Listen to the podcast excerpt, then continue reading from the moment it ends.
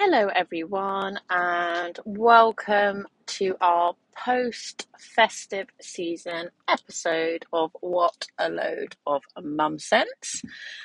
And I am multitasking this morning, um, driving just done school drop off and on my way to client numero uno also believe that one of my headphones, earpods, AirPods, whatever they're called, you stick in your ear, might have just died of battery. So apologies for the absolute terrible, awful, probably unlistenable audio that's going to come out today. But I feel like it's been a long time since we've all spoken to you. I also have another bad news, which is that you're just going to have to deal with me today. And actually, my funny other half, Nicola, is not very well at the moment. Um, she's feeling a bit poorly, and she is in the best place for her, which is at home resting. So I'm not even sure this um, episode is actually going to cheer anyone up either, because it's not the funniest without Nicola. Nicola is the funny part. But anyway, we, we're going to carry on with my little chat chat with you all today, and um, yeah, just checking with you all how you're all doing what has been going on where we've had festive period, we've had Christmas, we've had all those things, we've had New Year's, and we are at the start of another year, 2022, which is fabulous. Um, has anything really changed since 2021? No, not really. Although I have to tell you all that I was actually on time twice in a row twice in a row to school, which I just think is absolute freaking miracle. Twice. I mean, I can all hear you clapping for me right now. Twice. May I just say though, I think one of the schools that I drive past is currently closed. Um, maybe they have a longer holiday than we do.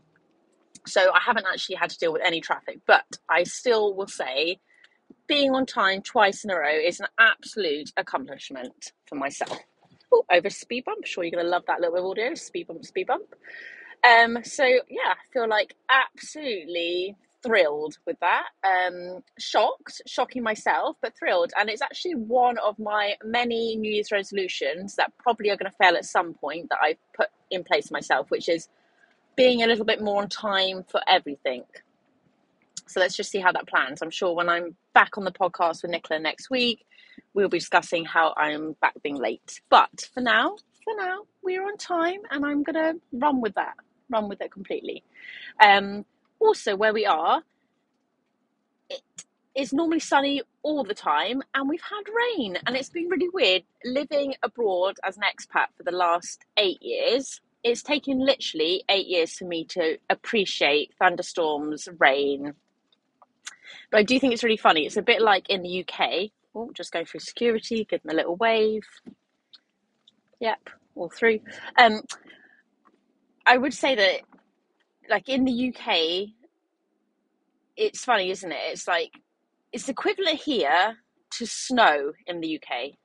Um, actually, I know I have sometimes uh, cousin who lives in Canada. She's probably like, "Snow in the UK? Are you actually having a laugh? What is snow in the UK? Snow in Canada is something else. But let's just talk about how it is snow in the UK, where we're it's like we're not prepared ever for snow in the UK.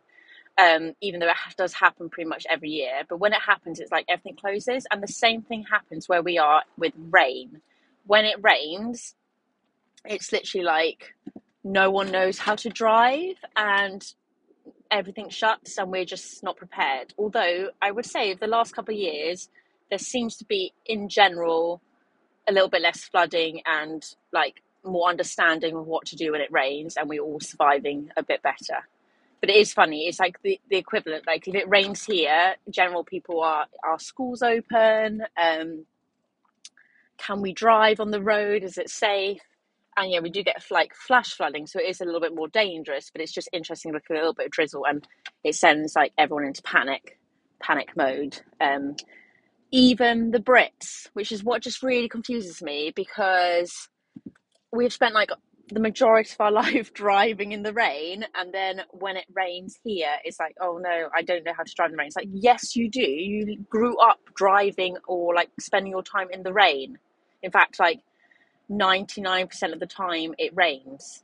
So much so that my mum, she's visiting us at the moment, and um, my daughters love going out, like pretending to be Peppa Pig and jumping in the puddles. And my mum's just like, is this rain gonna, you know, subside at some time so that she can actually have a holiday with some sun? Just really interesting, isn't it? It's a change of perspective. Whatever you don't have, you want. Um, which makes me think of like I don't know how many of you use when you were younger um, box hair dye. This is so off tangent, but I don't have Nicola to just rein me in these days. Um, so there were so many times when I was younger that I used to use box hair dye because both my parents they have really dark hair naturally, and I'm born with sort of strawberry blonde hair. And I was like, well, surely come from parents with like almost jet black hair, I am going to suit dark brown. So I remember so many times I um, used to get those like jet black. I think it wasn't jet black. To be fair, it was like a, a dark brunette um, hair box dye, and I dye my hair. And um, yeah, I mean, one, I forgot I have blonde eyebrows, so it's just terrible mistake straight away. Um, and then within two weeks, it would turn absolute red and ginger. It was just like, why? It was so nice for like one day. Um, well, I thought it was nice, like when I was 15. And I remember my mum having to pay like ridiculous amount of money to strip the hair like of the hair box dye back to its original thing. And for ages I looked like a cheesecake like a carrot sort of some sort of carrot cake cheesecake sort of thing. It was really weird. Um, so yeah, haven't done that since I've been a grown up, stayed away from the box hair dye. Sorry, that was so random, wasn't it? Was that even like a relevant story? No, not really. So anyway, I don't feel like I should continue too much longer with this podcast. As you can see, it could go downhill very, very quickly. But I thought I would just tell you all that we will be back with better stories, with some humour avec Nicola, when she's feeling better. But for now, um, I hope you have an amazing first week in January and that you set ridiculous New Year's resolutions that hopefully some of them stick a little bit. But you know what? Don't worry if they don't all stick. Um, I don't think they're designed to stick. It's, it's intentions, isn't it? Having some good intentions for the New Year's. And we will be back very, very soon. Speak to you soon. Bye.